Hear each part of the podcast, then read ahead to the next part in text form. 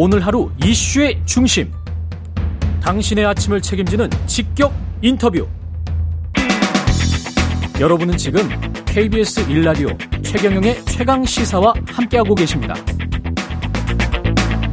네, 국회가 어제부터 대정부 질문 시작했고요. 첫날 주제는 정치 분야였습니다. 여권 지리자셨죠? 국민의힘 최용도 의원 연결돼 있습니다. 안녕하세요, 의원님. 네, 안녕하십니까? 예, 오랜만에 뵙습니다. 네. 그, 그 정부가 지금 극우 이념 편향을 드러냈다. 이게 야당의 주장인 것 같은데요.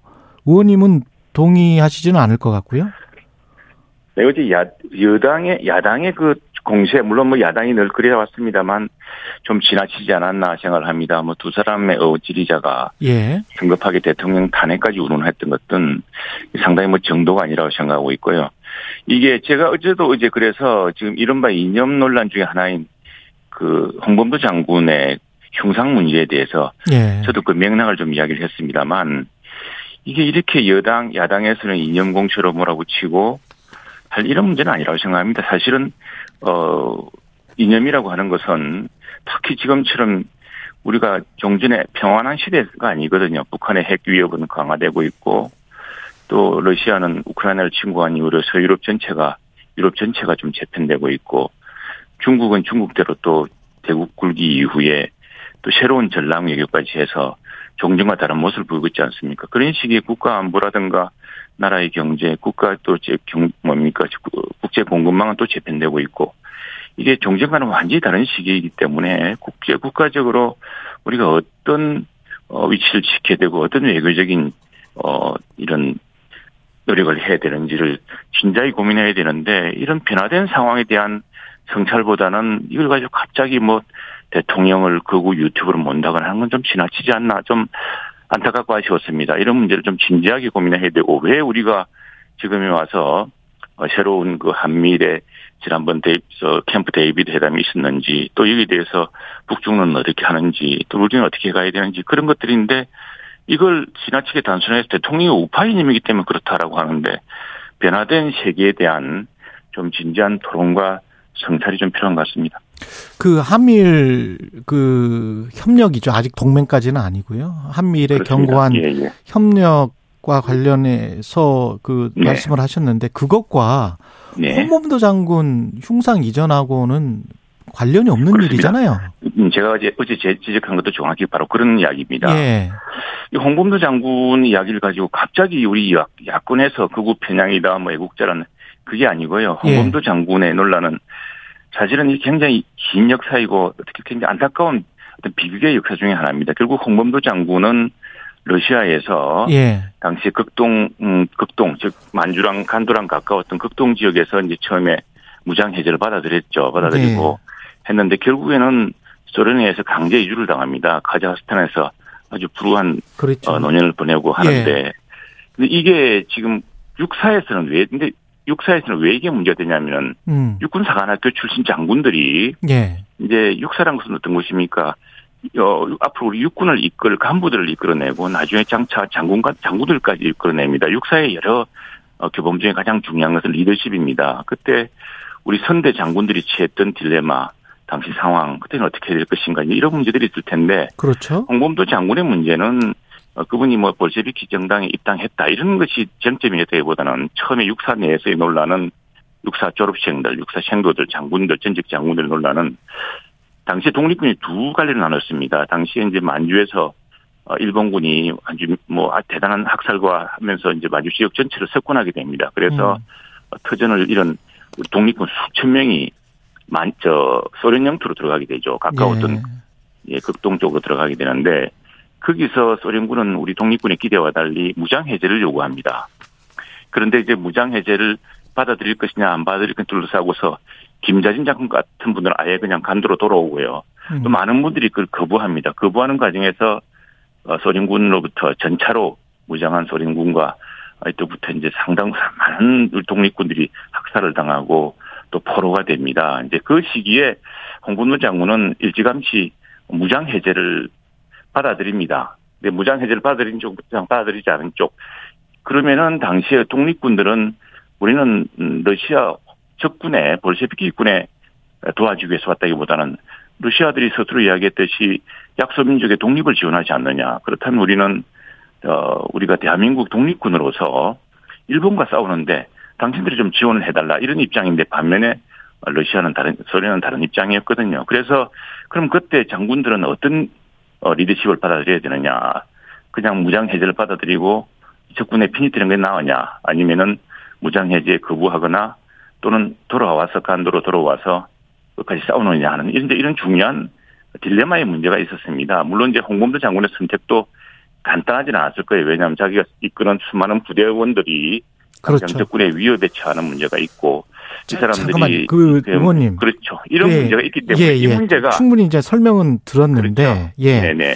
근데 이제 그 문제가 예. 근데 이 문제를 두고서 갑자기 야권에서 이것이 홍범도 장군의 독립 행적을 지우려는 무슨 친일적인 행적이다 이렇게 주장하면서 이게 돌연 음. 이념 논란이 되었는데 그 내막은 이렇다는 겁니다. 그것이 처음부터 우리 정부라든가 또는 뭐 사실은 대통령실 얘기를 직접 언급한 적도 없고요. 그 잠깐만요. 이런 상황에서 근데 예, 예, 논란이 커졌는데 이 논란은 예. 우리가 홍범도 장군의 그 호- 어, 봉호동 전투에 빛나는 그 행적과 성리를 예. 지금 우리가 지우리는 것도 아니고 다만 육군 생도로서 장군의 리더십에 대한 문제들 그런 것들을 왜냐하면 당시 다른 선택을 했던 김자진 장군이라든가 또. 이범석 그러면 그런 식- 했거든요. 지금 그런 선택을 말씀을 하시면 박정희 전 대통령도 만주 군관학교를 선택을 하셨고요.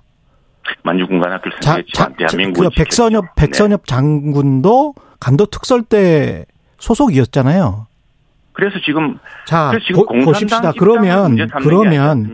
네. 그러면 네네. 이왕 있었던 독립군 의병대장의 흉상을 그게 독립군 의병대장으로서 형상이 아니라 육군사 그래 저는 뭐 저도 그렇습니다. 저도 육군 사관학교 내부의 논란이 좀 더 긴 호흡의 그 토론을 통해서 이루어지면 좋았을 텐데 예. 돌연 사실 이게 홍범도 장군의 흉상이라는 게 육군 사관학교에 없었습니다. 없었는데 몇 년 전에 갑자기 이게 들어서면서 그때부터 육군 사관학교 내부에서 당시에 이제 자유시 참변이라는 것이 육군사관학교 내부에서 그러면 김자진 장군과 이범석 장군이라든가 또 지청천 장군도 있습니다. 이런 분들의 선택은 어떤 것이냐. 뭐 이런 분들에 대한 논란 때문에 육사 생도들의 교육을 위한 장군의 리더십에 대한 무장 해제를 요구받았을 때 무장 해제 순순히 응하고 다른 것이 말한 맛 옳았느냐 뭐 이런 선택의 문제에서 그걸 교범으로 상기는 곤란하지 않느냐 이런 논란인데 이걸 두고서 갑자기 홍범도 장군을 윤석열 대통령 정부가 지우려 한다 이렇게 야권이 공세를 펼치면서 이게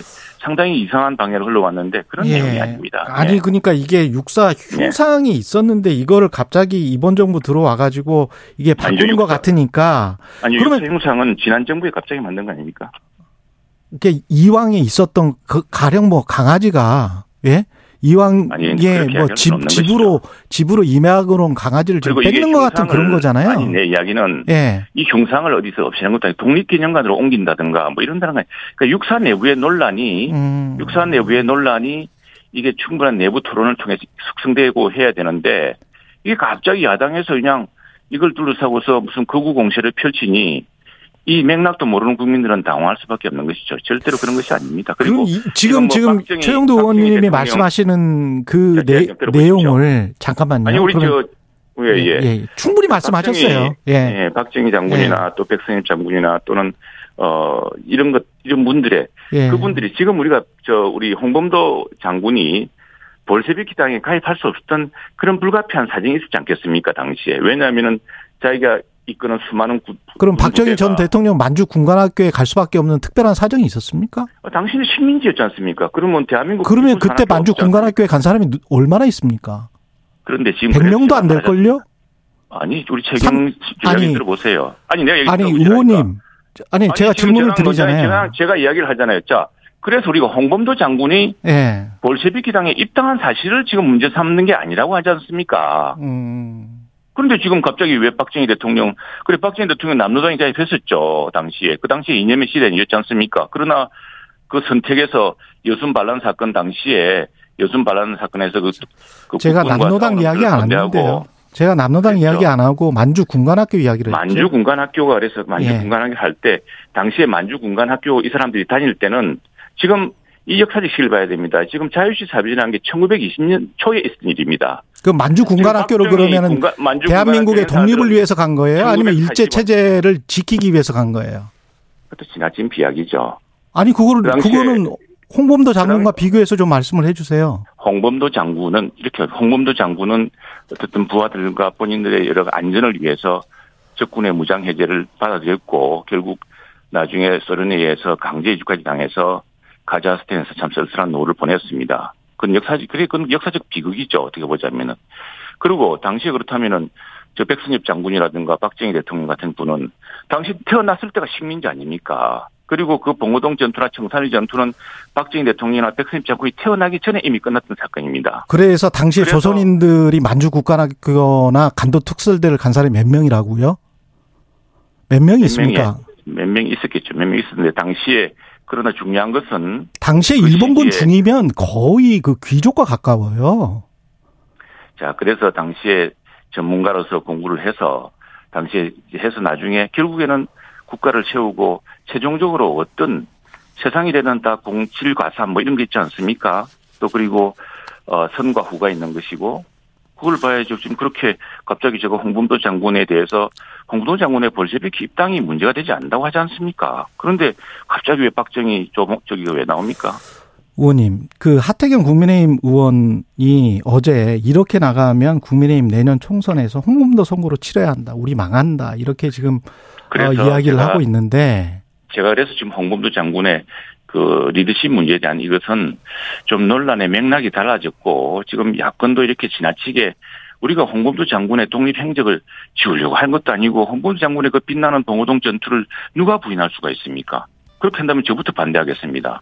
근데 그게 아닌데 지금 갑자기 야권에서는 아이 홍범도 장군을 지우려 한다고 이렇게 몰아붙이니 지금 저희로 저는 저로서 왜 당시 육군사관학교 내부에서 그러면은 홍범도 장군, 김자진 장군, 이석범, 이범석 장군, 지청청 장군의 행적에 대한 여러 토론이 있었고 이 토론에서 그렇다면 홍범도 장군의 선택이란 것이 그 당시에 독립연구로서는 뛰어났지만. 시간이 네. 다 됐습니다. 죄송합니다. 최영두 국민의힘 의원이었습니다. 아, 참 지나치십니다.